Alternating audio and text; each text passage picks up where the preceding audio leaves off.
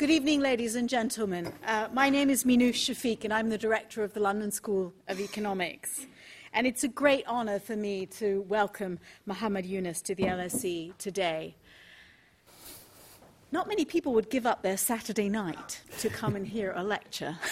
and as Muhammad said to me in the green room, it's not exactly like I'm a rock star, but he sort of is. I don't have my guitar. Forgot it. He is, of course, as you know, a Nobel Prize winning economist recognized as a pioneer in the field of microfinance. In 1983, he founded Grameen Bank, which demonstrated that a model, a new model of finance for the poor, and, dem- and proved that the poorest, and especially poor women, could be creditworthy. Since then, microfinance has spread to over 100 countries all around the world. Today, Muhammad Yunus secures, tries to secure his vision of eradicating poverty through the Yunus Center, which looks to advance opportunities for the poor through research between the relationship between social business and health improvements. This evening, he's going to talk about his new book, A World of Three Zeros The New Economics of Zero Poverty, Zero Unemployment, and Zero Carbon Emissions in which Dr. Yunus explores ways to fix the issues of the current capitalist system. His innovative ideas brought, uh, brought forward a new model of finance and even gave banking a good name. Can he do this for capitalism? That is what we will learn tonight. For those of you using Twitter in the audience, the hashtag for today's event is, is, LS, is hashtag LSE Yunus, and I'd ask you to turn your phones off. Uh, at the, end, at the end of his speech, we will be taking questions, and there will be an opportunity to get his book signed uh, as well. So, with that, let me turn to Muhammad Yunus. Thank you. Thank you. Thank you. Thank you very much. Thank you. Uh, just start with uh, picking up something you said. I give banking a good name. Do I? I thought I give the banking a bad name because doing something which uh, they don't do. So I thought they should be doing that. Even after 41 years of our work, still uh, microcredit or microfinance, whichever you want to call it, uh, it's a footnote in the banking system. It's not the mainstream. That's a complaint that I keep making. I hope they hear it, they change it, because that's the crux of everything that I have done. Uh, everything emerged from that. Uh, they were saying it cannot be done. I said, well, let's try, why not?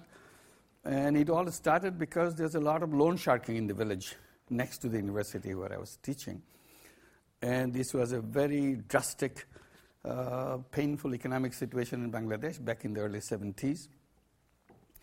And I was trying to say, I was teaching economics in the campus, in the university. Um, and uh, I felt bad that uh, such a terrible situation that people starve in the next village. And here we are talking about the brilliant theories of economics. So I thought maybe I should do something to see if I'm, as a person, useful because subject that I teach is useless subject anyway. so, so why don't I go out see if I can, as a person, uh, because my knowledge doesn't help it, whatever quote unquote knowledge uh, doesn't help it. So why don't I try?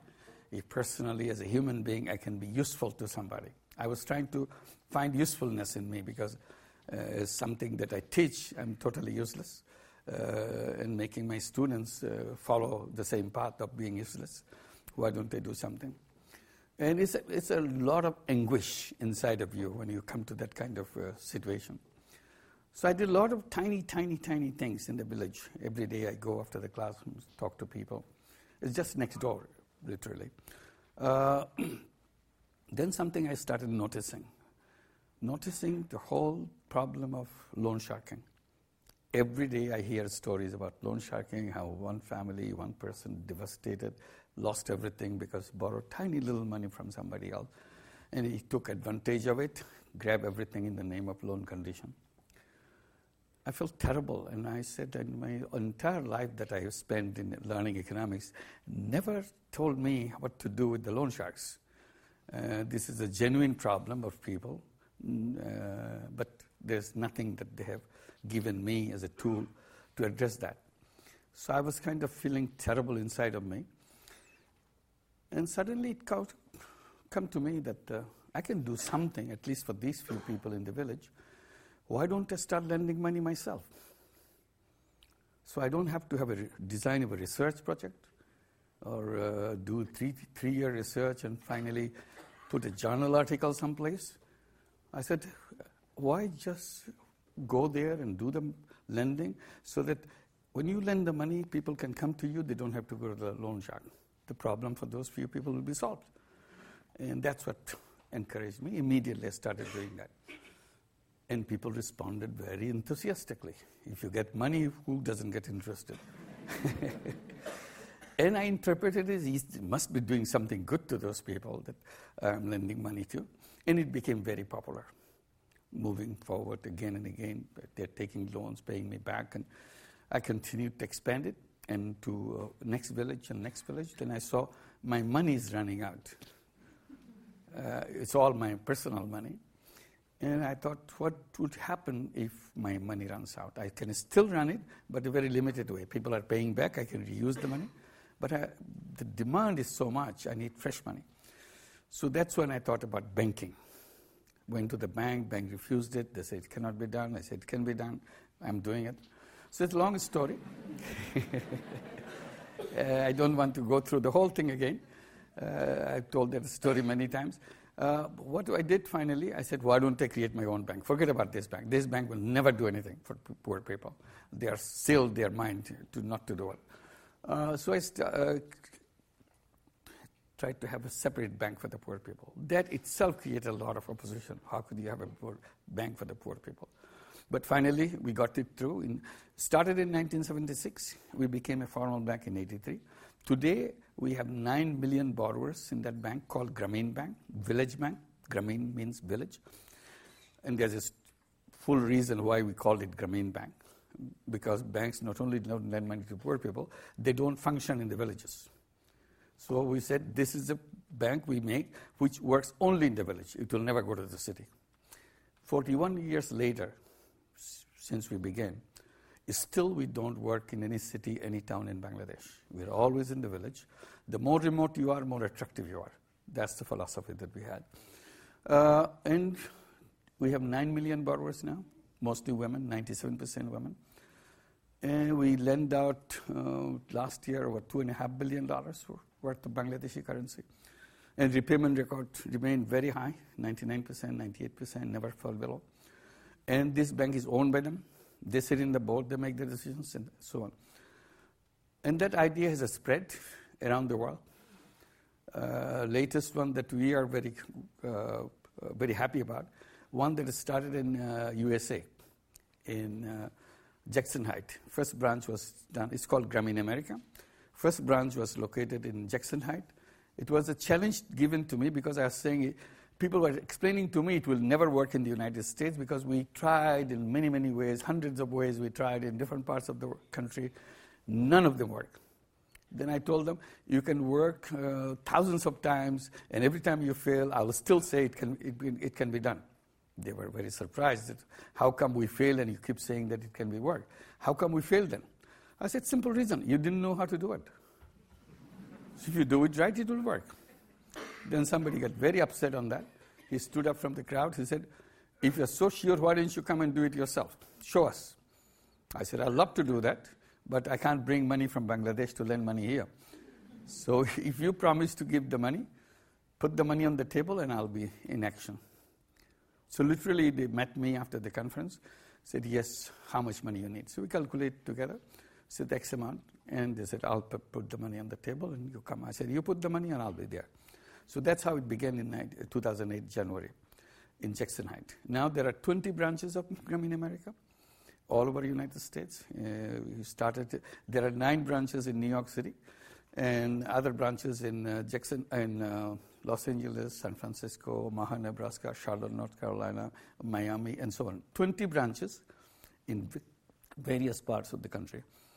Today they serve over 100,000 borrowers all women, 100% women, most of them undocumented women, They're so down there, they're not any identity. Not only we lend money without collateral, we had a grand experience. We, not, we do it with the undocumented, unidentified women who has no identity for themselves. We had no problem. Repayment has remained in the last nine, ten years now that we have lent is remaining 99.5% and above. Never faltered. No matter which location you're talking about, still the same. So they have given over a billion dollar loan now. A startup loan will be somewhere close to $1,500. With $1,500, they can change their life. And they, none of them have any credit score in the USA. I don't know how is it here. Credit score is like your life. You, you are nobody if you don't have a credit score. Uh, they start with zero uh, credit score and move on to 600, 700 credit score in, uh, in no time.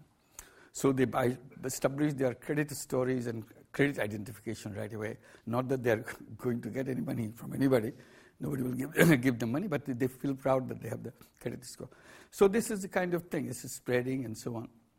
While we are doing that in microcredit, we got uh, interested and got sucked into many other issues because we are together working with the poor people. And we, create, we wanted to address those issues like we did the loan sharking issue. Then we wanted to see how we can do that, addressing issues of healthcare. First one drew our attention is the healthcare because children, because children are malnourished, uh, one thing. And one common problem that we saw, night blindness at that time in Bangladesh in early 70s. Uh, I couldn't understand why they are night blind. And what happens? Everybody explained to me this shortage of, uh, uh, it's a lack of vitamin A, vitamin A deficiency. So I came up with an idea to promote vegetable, because vegetable has lots of vitamin A, to make them sure they enjoy uh, vegetables, feed the children vegetable. Uh, tried many times, but didn't work. People didn't pay much attention to it. Then I started selling vegetable seeds to our network of Grameen uh, workers and so on. And it's such a good seed, and we made a penny packet, one penny per packet. And uh, staff of Grameen Bank, while they go to do their job in the villages, they carry this basket and start selling. People find it very interesting to pay a penny and get a packet of uh, seeds. It became very popular. As Grameen Bank grew, our business grew. At one time, we became the largest seed seller in the whole country, vegetable seed seller in the country. By that time, night blindness disappeared in the country. So we felt very encouraged that it's not doctor, it's not anything. All we could do just set vegetable seed, encourage people to sprinkle it around their home so that they can get vegetables. It doesn't need lots of efforts. But they started enjoying it, making it. It's a food item, and the people are short of food anyway, so it helped them. So that encouraged us to do many things. Sanitation, they didn't have any toilets anywhere in the country, in the villages. They will just go out in this, uh, out anywhere. Uh, and now we explained that this uh, breeds diseases, spread diseases. Uh, you're sick all the time because of this. Your children are sick because of that. Who cares? So early on, when we no- noticed that, what we did, we created a moment to create a momentum. What we did, we made a rule in Grameen Bank if you want to join Grameen Bank, by that time Grameen Bank became attractive to women in, in the village. So if you want to join Grameen Bank, you have to dig a hole and use it. You can't go anywhere you want. There was a lot of resistance. But something good happened to us. The older borrowers who were already in the system, who didn't have to go through this, uh, the, anybody who would come to them for advice, how do I get into Grameen Bank? How, how do we borrow money from them? They said, you know what? First dig a hole. if you don't do that, they're not going to talk to you. If you do that, they'll be very happy to talk to you. So they became our ambassadors, continue to do that, and continue to expand and so on and so forth. And as a result, it became an integral part of Grameen Bank system. That uh, if you join Grameen Bank, you have to have a pit latrine. And then we introduced the sanitary latrine. It cost money, so we started producing. We created a separate business to produce it in the village so that you don't have to carry from a long distance. And we give her a loan so that she can go and pay them, and they can install it for you, and you have a very nice sanitary latrine for yourself.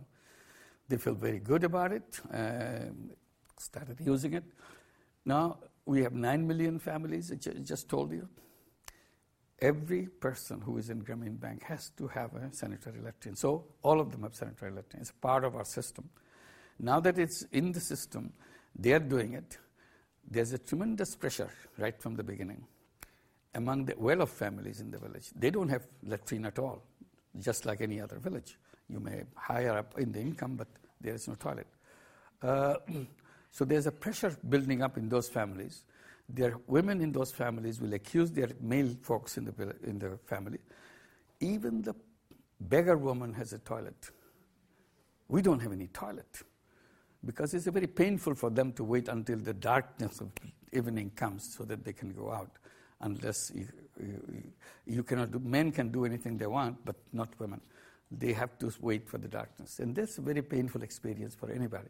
So they put lots of pressure in the family because they see that these poor families have them, but they don't have it. So today, sanitation is a common thing in Bangladesh. Is Bangladesh way ahead, way ahead from many other countries around the region. So these are the things that we did. Every time I saw a problem, I create a business to solve it. I did the seed business. It was a business. I didn't want it to become a burden on the bank by spending money on this. So I created this. I said I could have done it by charity.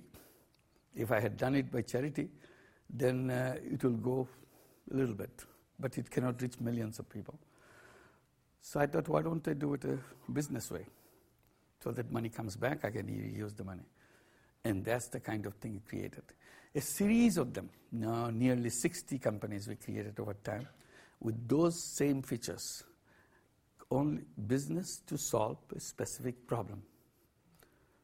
And I got into lots of controversy. I always create controversy, so this is nothing new for me I said, Oh, this is not a business. If you're not making money, how can it be business? I said, Why did they say that you have to make money personally to be a business? A business is something which is sustainable. You sell a product, you sell a service, you get your money back, you have a surplus. Who takes the surplus? That's not part of the business. No, no, no, no. You have to maximize your personal profit. That's what the book says.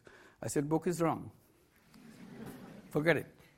I said, Is there a law in Bangladesh that if I run a business, if I make money, I have to take it. Otherwise, I'll be in jail. I said, there is no such law. I'm doing it. I keep the money to plow it back into the business because whole business is to solve problem, not to make money for myself or anybody else. So it became a big controversy for me. Everybody saying, oh, he does crazy thing. This is another crazy thing he did. And he's trying to promote it, which doesn't have any chance. Why should anybody do business not to make money. I said, Whoa, this is, this is a crazy idea. I said, Look, if you call this a crazy idea, giving, uh, creating a business is not to make money personally and only to solve problems, and you think somebody has to be really crazy to do something like that. I said, People do worse than that. They give away their money. I'm getting my money back. In social business, the investor can take back the money that they invested. After that, he or she doesn't take any penny for himself because the whole business is dedicated to solving problems. I said, You cannot call me crazy. Before, you have to call other people crazy. They are crazier than me, they just give it away. I'm getting money, my money back. So this continues. Where is the incentive for this business? Who will do this business? You took away the central part of business central essence, the essence of business is to make profit. And that is the incentive which pro- kind of goes on and in big waves to make it more and more. This is the central thing about business. You remove that incentive of making money, the whole business collapses. There's no business left. I said, I totally agree with you. I have no problem with that. Only thing I disagree with you, you said that is the incentive in business. There I this kind of contest. I said, this is a very powerful incentive. I agree with that. But there are other incentives, maybe more powerful than that. So like what? So I give my answer in my way. I said, look, making money is a happiness. That's why that became an incentive. Making money is a happiness. Making other people happy is a super happiness. you got it. So that's my incentive. I got super happiness by doing that. Can you stop me? Oh, you're very small. I said, maybe small, maybe not. You simply didn't give any space in your theoretical framework. That's why it doesn't work. If you open that up, completely different thing happen. Because you teach the economics student the business is to maximize profit. That's where your system went wrong. It went in a different way. And I keep explaining, like I did about the microfinance, I keep explaining that fundamental things about poverty. Poverty is not created by poor people. I have been working many, many times, many years, and I'm totally convinced there's nothing wrong with the poor people. So I poor, po- poverty is not created by the persons, the poor persons.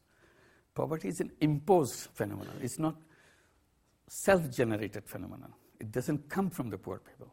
It is imposed from outside. Poverty is created by the system, not by the persons. That changes everything. If then you start looking at the system, where is this hiding inside the system? I said, very simple. Look at the financial institutions.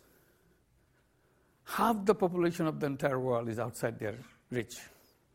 They will never care to do that. They are so busy taking care of the rich. I said, I, I, I called our bankers in Bangladesh when I was doing that.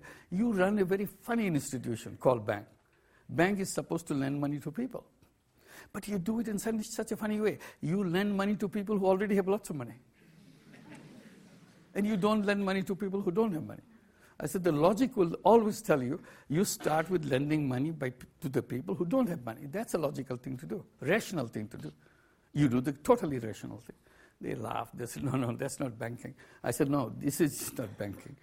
So this, the, that controversy began. I said, for people, any human being, financial services is like economic oxygen. Like if you don't have the oxygen in this room, we cannot breathe. We get sick. We get we collapse because there's no oxygen. I said that's what happens in people's life if you don't provide the economic oxygen. They become weak. They can dysfunctional. They collapse, and that's what we call poverty. You connect them with the financial oxygen, they become alive, they become active, they become enterprising. That's what happens when you connect them with the microcredit. This is the whole thing. So it's the system fault, it's not the person's fault. So I continue to argue that, and argue that your basic system that we call capitalism is based on an absolutely wrong premise definition of a human being. In the capitalist theory, cap, a capitalist man is defined as a person who is driven by self interest he maximizes his self interest in participating in the economic activity. I said, that's where you went wrong. You misinterpret, misinterpreted human being in the theory, and you got a wrong theory out of it. You, you force everybody to become selfish, self interest driven human being. You make the human being so narrow, so small. Human being is much bigger than that. Human being is driven by self interest as well as selfless interest. You completely isolated and kind of throw away the whole idea of selflessness. The moment you define a human being as both selfish and selfless, whole thing have to redo again. You've already done the selfless part of it, you never touch the selfless part of it.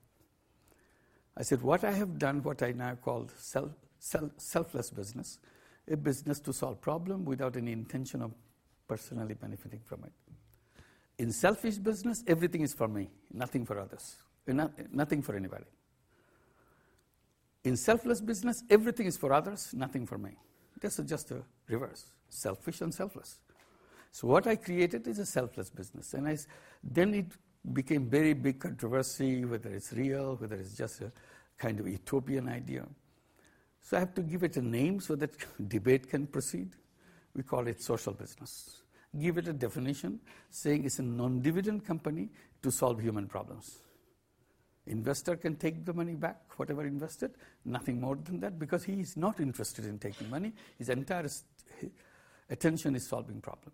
Once you be, bring the idea of business in solving problem, suddenly it becomes very powerful thing. So only thing you have in your theory, the capitalist theory, to address the problem is the charity.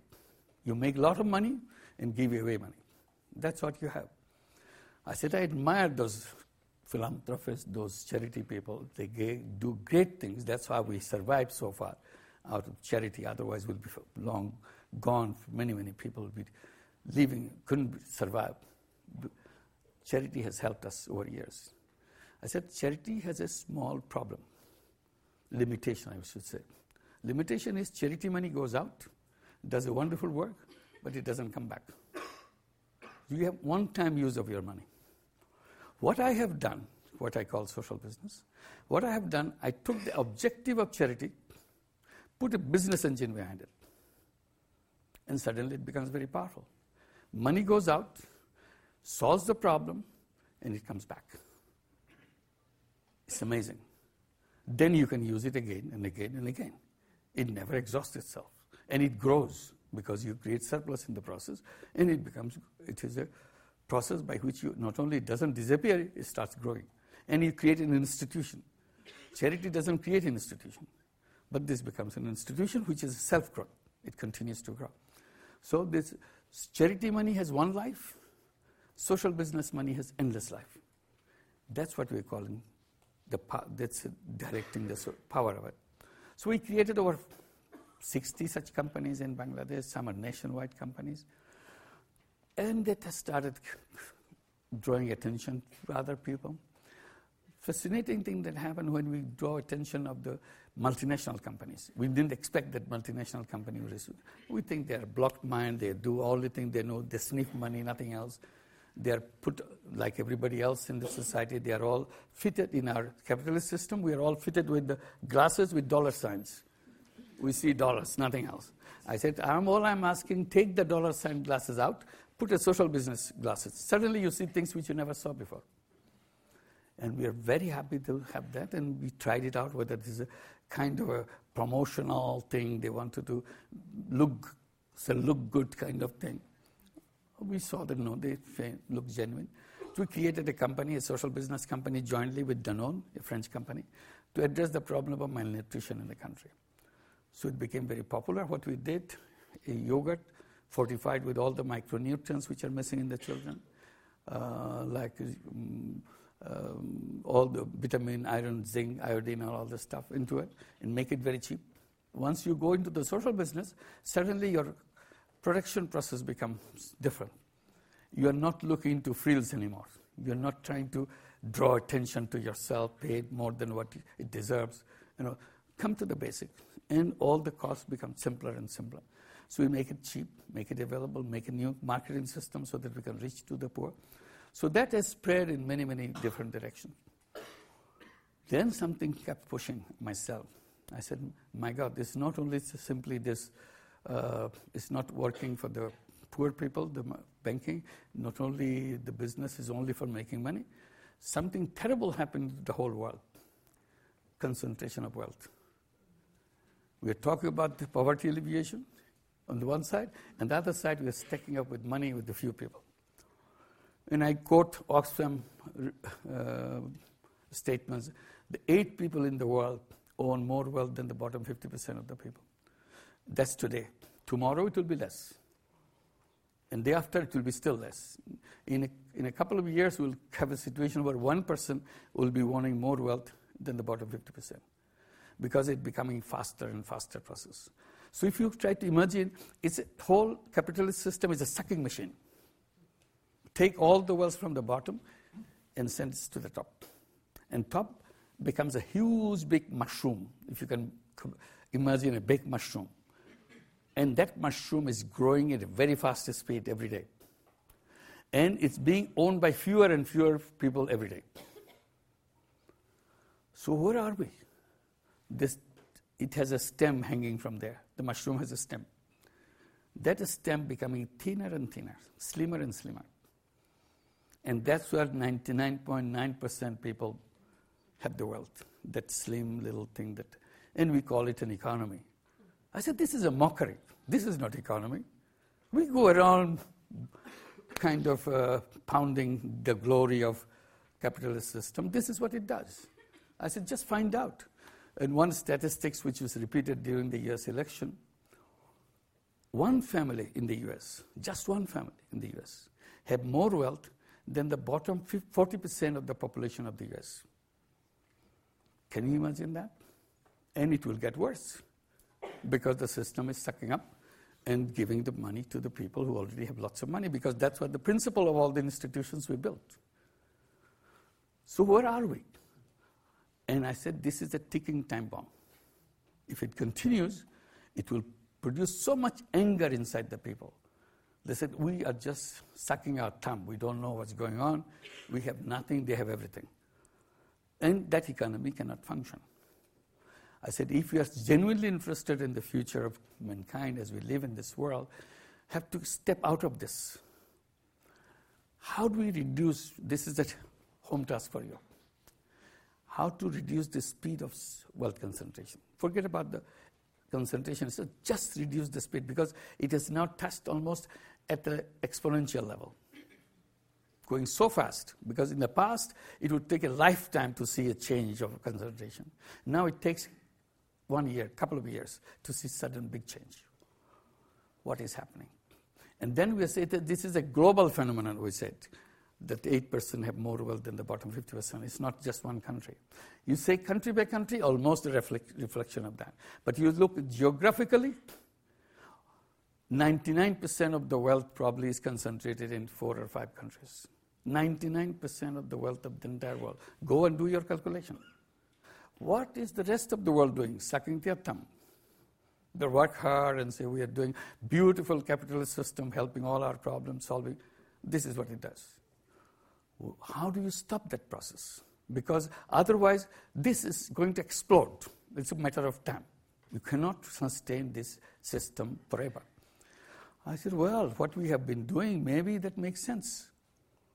We have at least done something. I said, Maybe other people have other bright idea to stop it, but definitely this one is not going to work. This has to stop today. You cannot wait for that.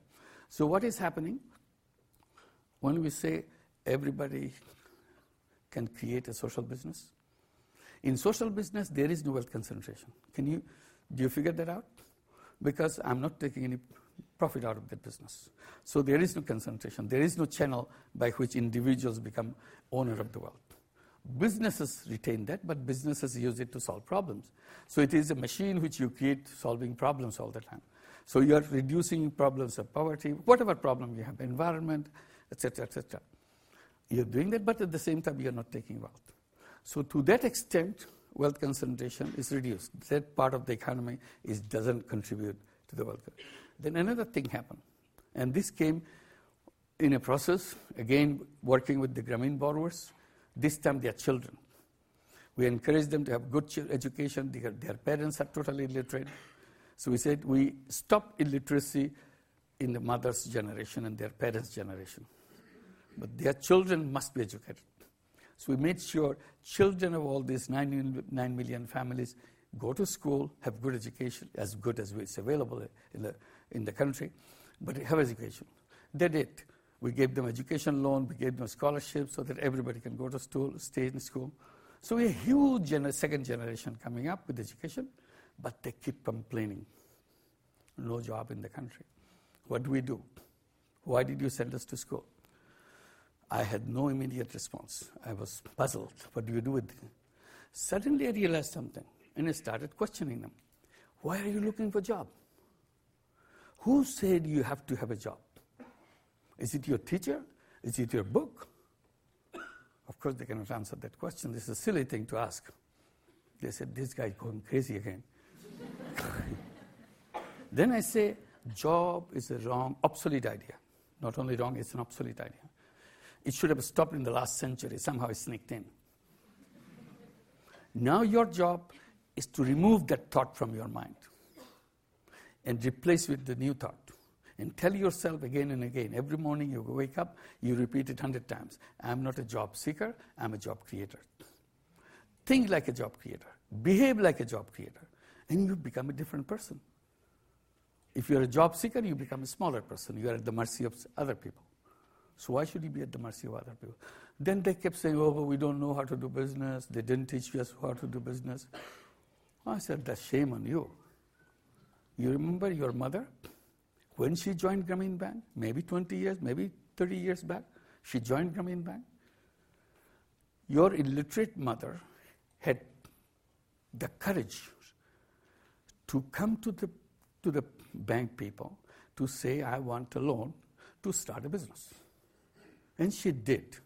And ever since, she's paying back and taking another loan, another loan. And she sent you to school. That's where you're born. You are telling me your illiterate mother can become an entrepreneur, can start a business, and you have all your education. You say, I don't know anything about business. I don't know what to start. I say, shame on your education, which wiped out completely your ability to think on your own and to create an entrepreneur by yourself, out of yourself. I said, all these 9 million borrowers that we have, every single one of them is an entrepreneur. And all the borrowers all around the world of microcredit, they're all entrepreneurs. They're not job, job applicants. I said, this is in our blood. Simply your education system has wiped it out completely, did a clean job on that one so that you can work for somebody else. Because capitalist system needs it, needs the fodder to system, keep the system alive. We are complaining about the concentration of the wealth. You know what you're doing? You become the mercenaries for that. You work for those people so that they can make money. If you didn't work for them, they will not have a concentration. I said, why don't you just start your own business? I said, we don't have business ideas. I said, okay, you go back to your mother. Find out how she had the business idea. Your illiterate mother who never crossed the boundary of her village. She has no Wi Fi, no cell phone. They have cell phone now. but she didn't have any access to Googles and so on and so forth. And she became an entrepreneur. She didn't consult anybody or consult her friends only to find out. She didn't go to school to learn how to start a business. Why don't you go back and learn from her instead of going to the school, which have done a bad job on you, destroyed you completely? So be yourself, again, reborn. As I said, it is in our DNA. Entrepreneurship is in our DNA. When we are in the caves, we are not sending job applications. Cave number five to cave number 10. what kind of job you have for me? We didn't ask. If we did ask, we'll be finished. We'll be dead. Luckily, we didn't ask. We did our own thing. We survived. We battled with the world. We battled with the uh, circumstances and survived. And that's where we are. Human beings are go getters. That's his basic identity. Human beings is a creative being. That's his basic identity. Job cuts off creativity. That's end of. Job is end of creativity. Why are you looking for that? You are a giant of a human being and get into a little slop in an office. And you are supervised by a mini supervisor above you. And that's what your world would be. That's how you'll be. You gave up all your creative power for the sake of living for making a living for yourself. That's not human being is born for. Human being is born to unleash its creative, his creative capacity, to contribute to the world. That's what the human being is. That's what you're an entrepreneur.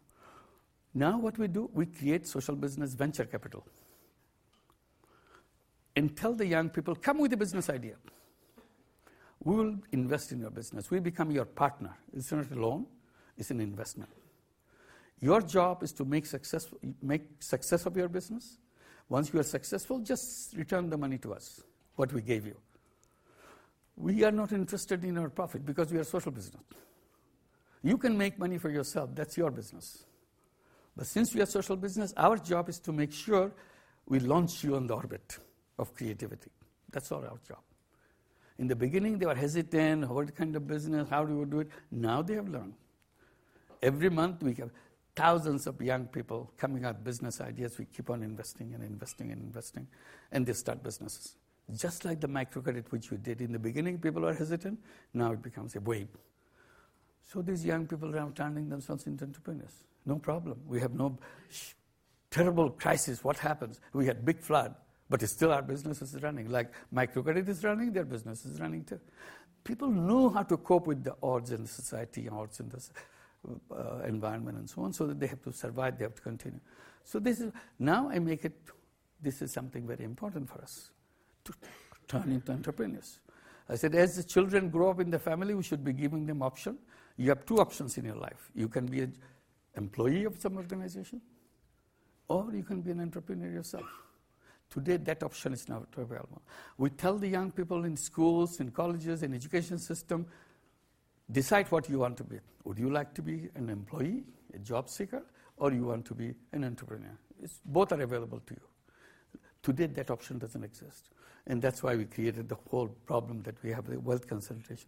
I said, if you want to address that issue, we have to redesign the problem of uh, interpretation of a human being as selfish and selfless, interpretation of a human being, whether he should be employee or he should be an entrepreneur, or give them the option.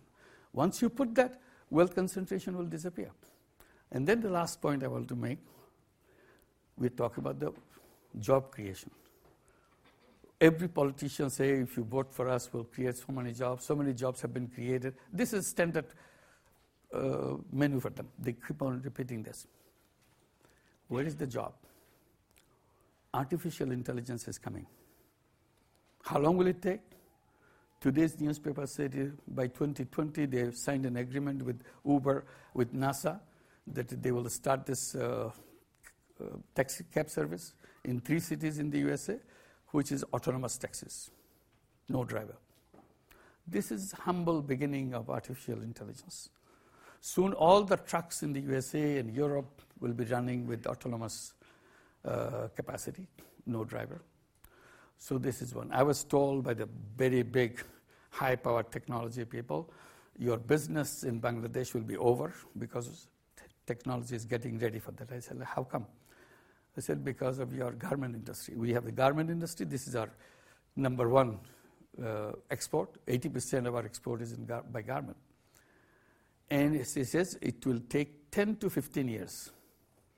You will not have any garment industry left because artificial intelligence will produce it. You don't need human beings. I said we'll have factories with 10, where 10,000 people are working. Soon, in 10 to 15 years, there'll be 10 people running that factory, not 10,000, because artificial intelligence will take over. If it is even half true, this is the path that we are going. It may take, he said, 15 to 10 to 15, it may be 15 to 20, but it starts happening. And where are our future? What is the future of the world? We have a job, not, this is not unemployed people anymore. These are people who are decently employed and suddenly walking in the street. They have no job left. Why? Because all artificial intelligence is driven by profit maker. They want to minimize their cost, and in their calculation, you are the one that they can cut the cost to cut you off the scene.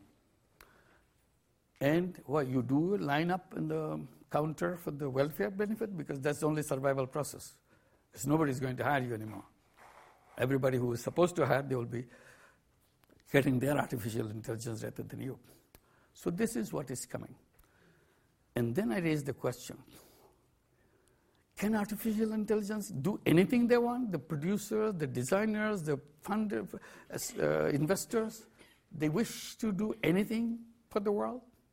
It cannot be done. I said, look, when we produce a medicine, you are familiar with that. Pharmaceutical companies do lots of research to produce one little medicine, ultimately, which will be helpful in addressing your health problem. That takes years. Once they finally made it, they got to it. What do they have to do? They rush to the market? They cannot. They have to go to a regulatory body. To demonstrate again and again, convince the regulatory authority it will not have any side effect harmful to the people. They will be acceptable side effects, but not the one that will be more harmful than benefit. And you wait and wait to see what will be the verdict. If they say no, you have no way you can put the market. I said, can the uh, uh, technology people just walk out and say you have no jobs and there's no voice to say it is right for the people or wrong for the people? I said, the first thing to do is to create similar regulatory authority to check all the technology that people are producing. Give the clearance that whether you can, you can do it because you'd be damaging the people's life, whether you can do it or you can't do it. We don't have that because the profit makers are so busy with that. So, can you imagine what is happening now? Concentration of wealth, getting in fewer and fewer hands. Those fewer hands now control the economy, and they will control more of the economy because of the artificial intelligence. And they, in, in order, because they own the wealth, they also, wealth is the power. So they have the power. They have the power, political power. They have the economic power. They have the social power. They have the media power. So you have to battle with that too. And then you have another political power, global political power. You have the nukes. You have the uh, atomic energy, the nuclear energy. Nuclear energy, n- sorry, nuclear weapons. Nuclear weapons, again, another technology to kill people. There was no regulatory authority, international regulatory authority, whether you can make a bomb or not. They merely created their bomb. Now they're stacked with all those bombs around. Since you have the bomb to destroy the world many times over, everybody is afraid of you. You have the monopoly of the political power. Your voice counts because you have the big bomb in your. In few countries, particularly two countries, have all those bombs. Other little countries have all the little bombs too, but they are as powerful as anybody else's bomb. So they call the tune. So you have the political power concentrated in few hands, you have the economic power concentrated. And these two powers coincide.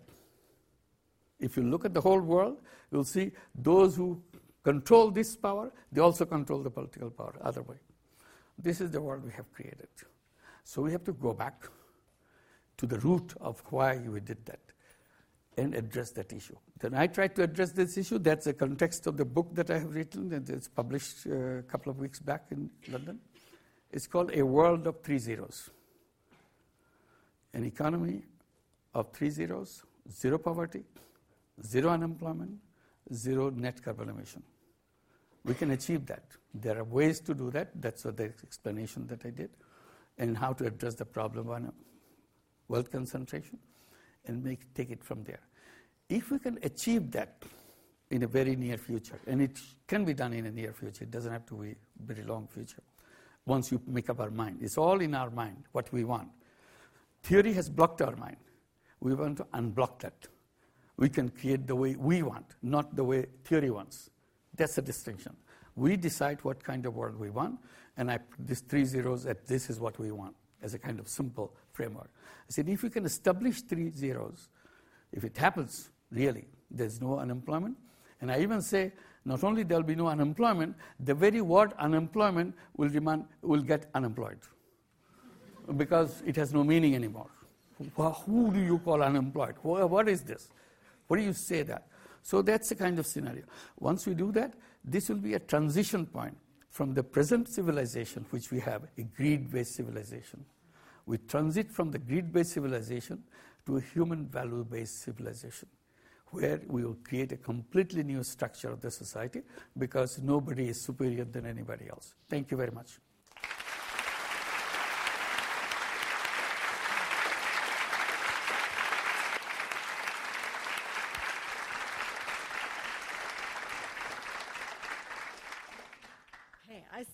I suspect there will be a lot of questions. uh, if you could raise your hand and uh, one of the microphones will come to you, let us know what your name is and ask a question. Let's start with the gentleman here, and then let's go to the top. We've got two over there in the. Hi, hi, I'm Felipe. And Ines, thank you very much because your ideas really transformed my life five years ago, and I'm really admire and really believe in the social business way of doing things. And actually, my question would be, how you think it's more effective for it to gain scale and to be a very uh, a massive change in human mindset to talk about economics. Because I've, I've, been following very closely for the past five years and unfortunately I see it's growing but it's growing very slowly. There is still a huge gap for us to be big and to make it really in a big scale. So I'd love to hear what what have you seen that's very effective to make this bigger please? Well thank you for uh, paying attention to it And I see a lot of young people already got into it and designing their social businesses. I said, uh, designing social business doesn't cost any money, but it's very powerful. All you have to do, design a business, any problem that you see around you, design a business to solve a slice of that problem. Don't try to solve it overnight, the entire problem. That's the wrong path. Try to do one little thing at a time. Make the smallest bite sized social business as possible. It's important because you're developing a prototype, you're developing a seed. When the seed is developed, you can plant and it becomes a forest. It becomes a big field full of those. So that's what you're doing, starting it. But this development of that prototype is the most important part which we are going through. Financing part, we have in the book I've discussed what are the sources of finance and so on. Like you are interested in doing that, somebody is interested in finance that. How to connect them. Uh, crowdfunding, you know all this stuff. Crowdfunding is one. People get excited when you post it in your Facebook or wherever you want to put that so that everybody knows. Say, oh my God, it only takes, here is my $10, here my $50, here my $100. Like that. And you do that. We have done that. And immediately you get the money. People respond to it and you get the money.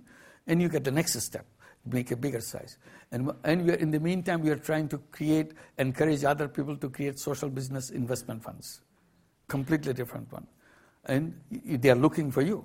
They're waiting for you. Like in France, they have already created Credit Agricole. It's a, one of the largest banks in Europe. They created a Grameen uh, Credit Agricole Social Business Fund, waiting for business the proposals to come so that they can invest. They are doing it uh, globally, invested in many countries already, and many others are coming gradually. They see that this is the way, because sooner or later everybody will know that this is this is going to blow up anyway. So unless we have to, they have to do it very quick. So we're waiting for that, uh, definitely. And there are also networks, young people's networks, business people's network, very top global business network aimed at social business. They, one of them, which is in France again, called Action Tank. Action Tank brings about a dozen uh, French companies together to discuss among them how to create social business, who is doing what social business design, check with each other, present in each other, so that they can start doing that themselves, so that it sips into their mind into it. So this is how it's working away. By the way, I should mention I have a long-term relationship with the LSE. They gave me an honorary degree a few years back.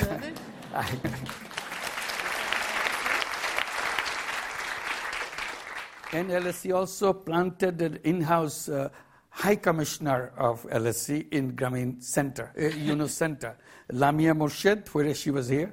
Yeah, she, can you stand up? She's the head of uh, Yunus Center. She's a LSE graduate. So all the time. So she's, she's the honorary uh, High Commissioner for LSE. You know? so she always reminds me what's happening in LSE, how we do it here. So I'm very familiar with everyday life in here and I hope that, uh, and many others, young people came forward now, created a whole chunk of social business, uh, all LSE graduate. Just quit what was, she was working in uh, uh, with the Boston Consulting Group. She said, what am I doing here? It's Helping people to make more money? I quit. So she started, she started her social business. Now she has a network in several countries. So you get connected with those people to see how it is done. So this is a very integrated relationship that we have with LSE. Thank you, LSE graduates. Thank you for that. okay, let me take one up here. Yes. Uh, hello, I'm Andrea Paletti, a PhD candidate in management here at LSE. Uh, what is the role of the state in this new economic perspective? Role of charity? The state. Role of state, yeah, of course. Uh, one quick answer that I get yes, uh, state is very important they have to uh, follow uh, rule of law. That's number one responsibility for that. Uh, good governance, that's very number one uh, responsibility. No corruption, which is now became integral part of governments. So how to stop corruption. These are the ingredients what creates the environment. They don't have to jump in to help you define new law and so on. We said don't jump into it. Uh, if you jump into it, it probably it will get messed up. Uh, because still you don't know exactly what legislation is needed. At the moment, we don't need any legislation. And we tell them not to support us with money or not to support us with the new um, kind of uh, privileges that this is social business, so you don't have to pay taxes. You're social business, so you don't have to do this, you don't have to do that. But our argument is if you start doing that, giving us a special status, giving us special privilege, then the wrong people will start coming into social business to take advantage of. Profit makers are very smart. They will sneak in any door they want to take advantage of it. So I said, keep the door blocked so that we struggle our own way and we'll make it happen because we feel it strongly among us, eh, within ourselves. And we tell them, tell them that you become the cheerleaders for the whole thing rather than be involved with it. This is one. Number two, we said there are many things you do with charity. Why didn't you try to transform part of it into a social business? Like you do welfare. You give people money every month so that they can sustain yourself. Can you create a social business to take 10 welfare people out of welfare in a business way? Not forcing them, making them so attractive they want to come and join you. Out of hundreds of thousands of welfare recipients you have, finding 10 people who are willing to jump out right away will not be a difficult part. But if you do that, you open up a floodgate. Many other people say, I'll do that. So that will be your responsibility to make sure people don't have to rot in welfare. They get out and become a full human being and take care of themselves. That, this is a built in capacity of every human being. So, welfare is not the ultimate home for people. That may be temporary home under circumstances. But we have all the mechanism available so that we can help them, ease them into the life, full life, creative life for themselves. That will be the best service we can do. Those are the things that a state can do. Well, I'm going to inter- interrupt myself here. What about in the transition to this new social business type of capitalism? Would you advocate taxing, higher taxation for the wealthy to create more investment in education and welfare and a sort of more conventional economic policy during the transition, or do you think that actually would be? Now, just to, this is the usual uh, thing that the uh, textbook kind of uh, solution to wealth concentration. You tax the rich heavily and take the money, and the state takes the money, the tax revenue, and use it for the people who are missed out. Two flaws. One, state, where's the state coming from? Where the politics coming from? I just mentioned. Politics is controlled by those uh, 99% wealth owners. They don't let you behave the way you want. You want to take away from them? They will reverse it. They will do heavy tax for the poor, make it easy because we are create, job creators. See, if you don't help us, we don't, can't create jobs. They claim they are the job creators. So you have to finance them, they have to expand their business and make it easy for them. This is the usual argument you will hear. And even if you tax it, it will be a nominal tax increase. We are talking about 99% of the wealth. You cannot say you have to pay 90% uh, wealth tax or something like that. No, nothing will go through the parliament. Nothing will go through, that. They will make sure. Media is in their, their control, no matter what kind of media you got. Uh, they are uh, probably they will be controlling the social media too. Already they control social media too. So this is the fear that the, you cannot really come to that level if you want in a significant way. The way it is going, you counter that. Number two is state got all the money. What does the state do? Charity. You have to define what is the use of the government taking money. Welfare system, give charity. Charity doesn't solve problem. Charity only maintains the problem. If you address the problem, you have to unleash the capacity of the individual human being. There's no other option. We have it all packed up inside of us. Simply, system has not allowed us to express that uh, idea. So these are the two things we have to resolve. But you keep trying. I'm not objecting to that. I'm just pointing out the limitation of it. In the meantime, create social businesses. And ask people to create social businesses, encourage them to create social businesses uh, you don't force social business. Social business has to come from your heart. Change your education system before you change the government. That's where the, the root of, of the all problems is in our educations, what we teach young people. I said in our business school, we teach young people to become smart, learn all the tricks of the business. To do what?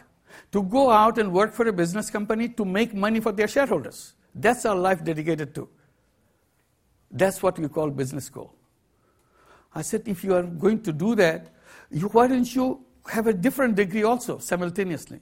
A social MBA. You train young people how to design a social business, how to run a social business, where to find the money for the social business. If you're hired by a social business, how to make it more efficient. You don't have it.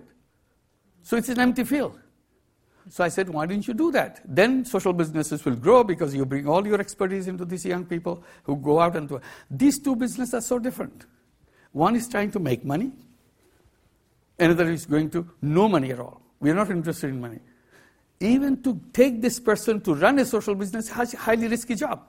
Only thing he knows how to make money. He doesn't know how to not make money, how to solve problems. He said, I don't have any in the textbook how to solve problems. I'm always told I'm an expert in how to make money for the company. That's what I'm trained for. So we have to train somebody else, a different one. That's why education system becomes the core of the whole thing. Thank you. Okay, up here. Um, thank you, Dr. Yunus, for a very inspirational speech.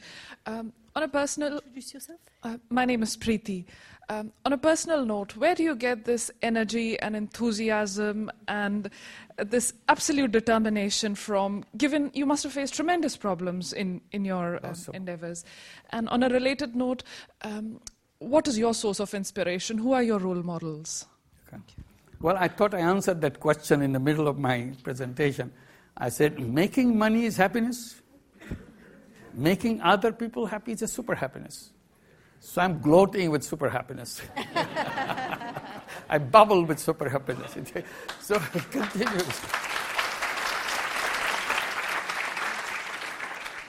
So when people say, uh, you must be making a lot of money, I say, look, that's not the conventional idea of a business. Here I am in a business where I don't any money, any penny. I said, not only that, personally, I don't own any share, any, any share in any company anywhere in the world. So I'm clean. I don't own any share, anything. So, so I can dedicate myself into the, it's exciting area. When you, I just mention it, just take it as a case example. If you can take five uh, welfare person out of welfare by creating a business, a social business. Your interest is not to make money out of those people. Your interest is to help them get out and be on their own by creating a business. It's not a rocket science. It takes only 10 minutes to design a business like that. It takes a small amount of money to invest that. Anybody can do that anytime. But we don't do it. Because that's not what we discuss in our classroom, in our education system. If I can do five people out of welfare, the whole door is open now. Nobody has to be in welfare because we know how to get them. And with enthusiasm, they will come out. It's all with, like, take five unemployed young people. There are lots of unemployed young people looking for a job. Many countries in Europe has 40% youth unemployment, 60% youth unemployment. Shame. Young people not doing anything. And I said, look at that, how our theories have put into our mind. The young person, enterprising person, creative person, sitting there. Why?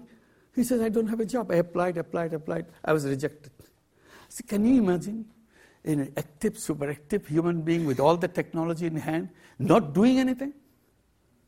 Something must have done by the theory that has put a spell on this young person. You cannot move anymore. Your mind cannot think anymore. That is the power of the thing that we teach in the classroom, that you become paralyzed. You cannot even think for yourself. We, if he had the thinking, he will go out do something. There are many ways to do things. And as a social business, I can take these young people, three of them, five of them, turn them into entrepreneurs. That's what I said in Bangladesh. We are doing thousands of young people coming with the business ideas. All we are doing is investing.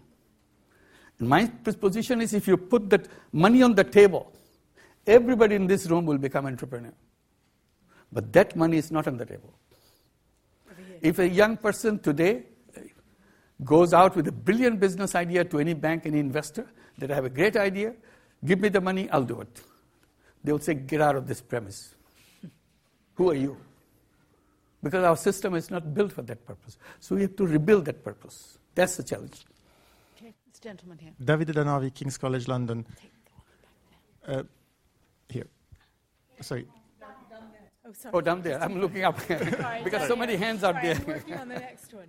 So Yeah. Davide Danavi, King's College London. I'm, I really appreciated, well, the fantastic presentation, but also the, the touching the um, drug discovery uh, process because I'm, I'm a bit involved in drug discovery, and I think the cultural change is really key. So we, we want an NHS system that is, is kind of catering for the population in terms of health, but then we give up the, the profit on the, the so the risk of drug discovery stands mostly on public funding because it comes from university mostly, but then the profit is private. So I think the culture is key.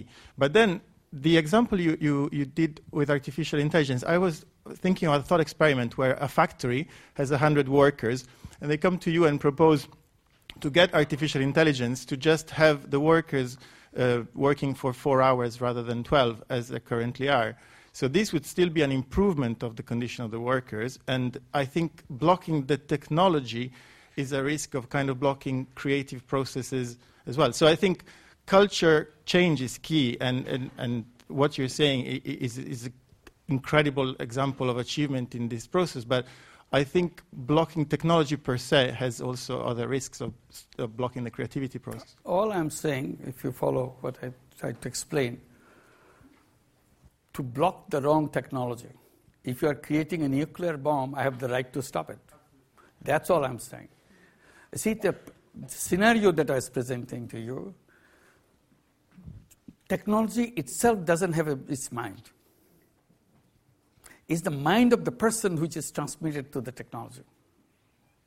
Who is this mind that passing on to this technology? There are two drivers of technology in the world. One is a moneymaker. He wants to make money. That's his sole interest. So he will do anything, invest any money, so that he can make more profit. His company becomes a global company, he owns everything. That's his drive. The, all the experts who are trained in the business school, they will go and help them to make it happen. So that's their focus. That, and he creates that artificial intelligence not to give four hours recess for this. These remove them. If you relieve them for four hours, I will relieve them forever. Why should I stop at four hours? You are thinking of a sane person designing. There is no sane person designing the technology. It is the money maker. His eyes has only dollar sign, nothing else. he wants money. So he will not stop at that point. You are wishing that it will. It will not. He will go all the way and make it happen. In the beginning, maybe he will do it out of necessity because the technology has not sharpened enough yet to take over the whole thing. But his ultimate goal is to remove you completely. So one is the moneymaker who drives the technology, another is war maker who takes the technology. Both are in the hands not good for us. So I'm saying, why don't we have social business person in the middle? Design artificial intelligence to solve the problem of healthcare. We don't need doctors once we have the artificial intelligence doctor. The virtual doctors will be everywhere at your service uh, through your mobile phone. Artificial intelligence. Whatever you have, he, the, the artificial intelligence monitor your body all the time. Keep check on you. And if there is any irregularity, he will be the first one to tell you you have irregularity here. You are eating too much of fast food. you have to reduce it, then it will be okay. And they'll monitor, no, no, no, you're not reducing it. You still have the same problem. So keep it, so that stopping the disease is the thing, not curing the disease. Curing the disease is too far away. It's already complicated. You allow up to that, that hospitalization and all that. You don't have to. Our body completely every day is changing, and if it is changing the right way, it's okay artificial intelligence will not give you stars that you get a five star today. You did a good job. And you lose your star. Someday you do too much festivity, too much eating, and so on. You're attending too much wedding, whatever. So they will be monitored. It is possible if you have the social mind behind this technology design. And it could be costless. Today, healthcare is becoming more and more expensive every day because the money makers are driving the healthcare in the world. So if you remove that money makers, you put a social business in the seat, things completely changes. Technology is already available. Simply, they will not allow you to use it because they want to make sure their business in. You have examples of medicine developed for a very important disease, but it's sold at an extremely high price, and poor people cannot afford it. But the cost of production is tiny. He says, Oh, I spent so much money on the developing, you have to pay for it. Who knows how much he paid, how much he spent? But he claims that. So if you have a social business pharmaceutical company, he just comes, charges you the money that it really costs to him. So it changes completely. So it's all about what we have in mind. So if you give a free license to anybody, any technology, you get into this problem. So it's the right technology, of course, we'll give them all the certification, you go ahead. But if it's the wrong technology, if you're creating a bomb or some explosive or something to destroy people's life, you are using a food industry where you had a new technology, how to keep the food look fresh for one whole year because you add this little chemical here, and it is the new technology they developed, and we allow them, we destroy ourselves. So I have to go and stop. You cannot do that. You have to get our clearances, we have to investigate how it happened and so on. So at every step, we have to see what it is. That's all I'm saying. Thank you. Okay, I'm afraid I'm going to have to take the last question here. Terribly sorry that I couldn't get to everyone. Thank you. My name is Evelina, and I study international migration at LSE. I don't see you. Can you raise your hand? Okay, got it. Thanks.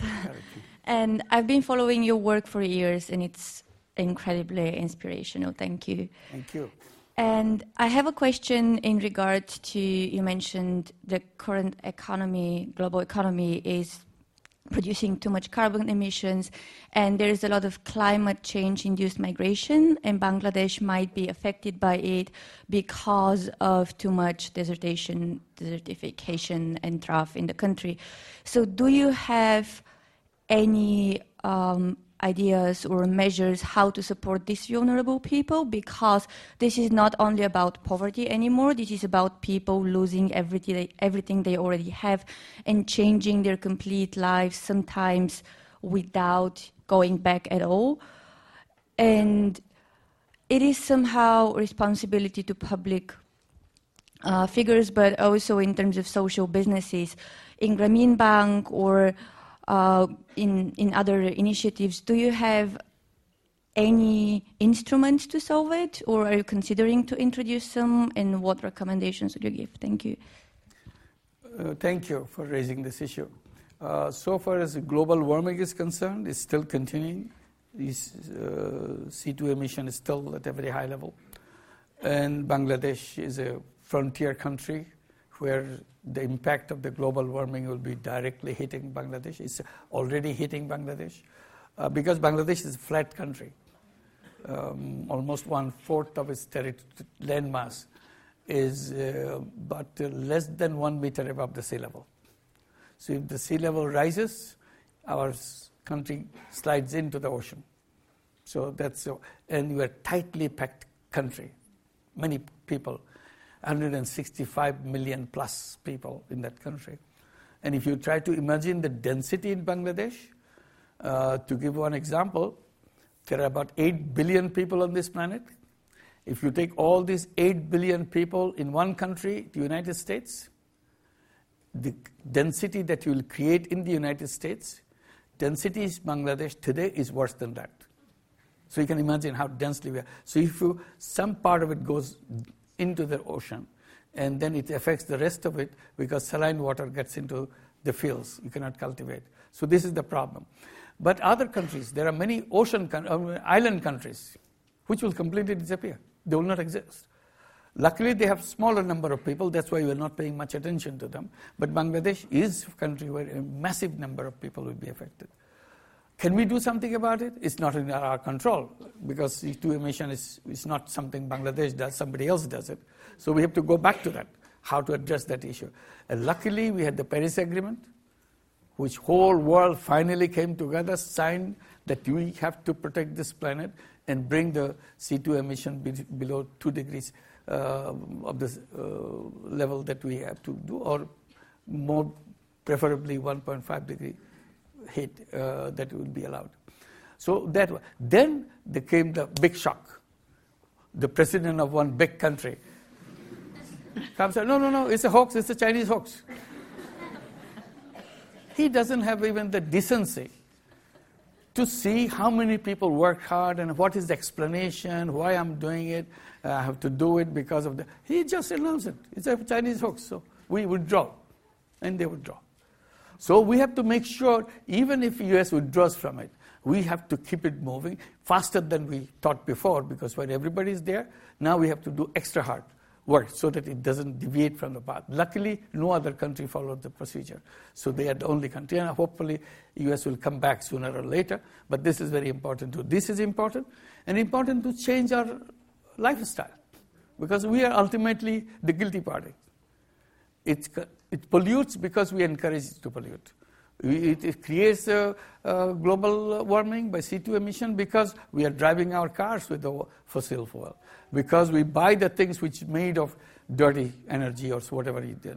So you say, suppose we decide, the whole class here decides that we will not buy anything which is connected with dirty fuel or CO2 emission. And they find out what is it. If you do that, the people who are producing it, they will have no option but to shift to something else. So that is the power that we have individually and do that. We created social businesses along the side, besides being, being conscious, making conscious citizens what you buy, what you spend money for. So the plastic, for example. Now plastic is completely piling up to put it in, into our grave under plastic. This, every, every year we throw out 8 billion, sorry, 8 million tons of plastic in the ocean in the ocean, not the, what we already have in the process. Every year, 8 million tons go into the ocean. And it's created a whole new ocean filled with plastics. And it's becoming bigger and bigger every day. Why? Because we have a straw to drink and we throw it out. One single use uh, plastic is the most dangerous. We have a bottle of water, we drink and throw it away. These are the. So, what do we do? So, we are trying to create social business to bring that plastic back and design, convert it, recycle it into long-lasting products, furnitures, building materials, and so on. We have one social business project now starting in Vietnam with Mekong River. Mekong River is filled with plastics. So we want to create social business, take all the plastic from the Mekong River, clean up the Mekong River, transform that into uh, long-lasting materials, long uh, things that you can use for many years, so that it doesn't end up in the ocean and so on. Also, we are talking to the laboratories, science uh, chemical laboratories, to design uh, plastic which is uh, biodegradable. So those are the kind of challenges. So these are the kind. We created a company in Bangladesh called Grameen Energy. It's a social business, Grameen Energy, to bring solar energy in the homes of Bangladesh. In the beginning, everybody's a crazy idea. Bangladesh solar energy is a crazy thing. These two things don't work for the people in the villages. We said we'll try. So we started doing that and it became very popular because the sales bit that we give them, whatever money you spend on kerosene every year, because they all have kerosene, because they have to have some light. So we, our offer is whatever money you are spending on kerosene every month, tell us how much it is. Once we know what it is, okay, we make a deal. We give you a solar home system. Every month you pay us that amount which you spend on kerosene. And after three years, you don't have to pay anybody anything. You get everything free because it's all yours. We need only three months of monthly payment, three years of monthly payment, and it'll all be paid up. People understood there's nothing to lose. If you can pay the kerosene money, I'm not paying anything extra. I get electricity at my home. And today we have nearly 2 million homes with solar energy in Bangladesh. And others jump in into the business because it's a very attractive business. So now we have nearly 4 million homes with solar energy. So we replace fossil fuel, kerosene into that. So this, there are many ways we can think. It's all here in the minds of people, what you want to do. And you can do it in a business way. Because it's a business way, you could expand. If we do it in a charity way, we would have given probably 100, 100 homes with solar energy. Say, hey, we did a great thing. We have some homes with solar energy. Now it's in millions. Thank you. Okay. Thank you. Thank you very much.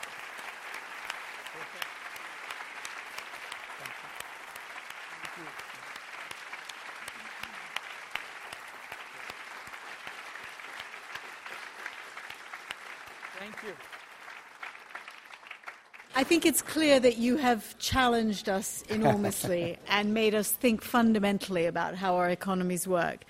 And as an alumna of the LSE, since you are an honorary uh, yes, recipient, recipient, of an honorary doctorate, uh, and as one of us, you have uh, inspired us, and I suspect you've probably recruited many additional followers this, so, this yeah. evening. Thank you. Thank you all. And uh, Dr. Yunus will be signing copies of his That's books right, on yeah. stage uh, in, in a couple of minutes. So for those of you who are interested, they're available outside. And thank you all for coming tonight.